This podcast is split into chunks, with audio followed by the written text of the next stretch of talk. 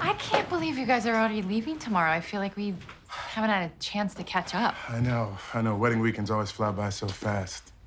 Yeah. I was hoping to hear more about your trip to New Orleans. What?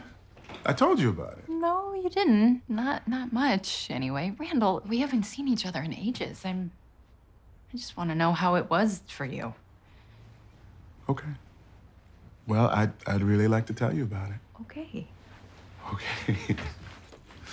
okay, everyone, let's go. Get Kevin married. Okay.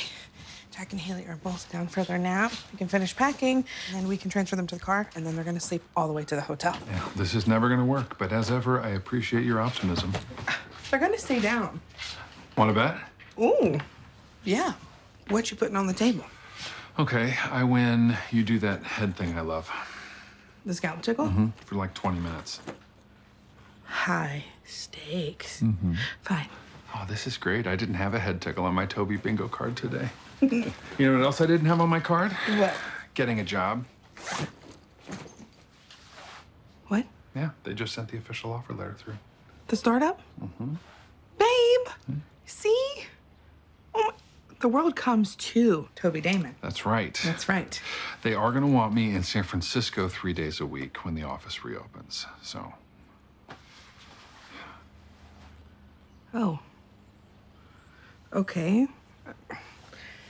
Well, so. I think we should seriously consider it. We're not going to be able to survive much longer on your teaching assistant salary alone. And I haven't gotten a serious offer in a long time. Okay, well, we're getting by.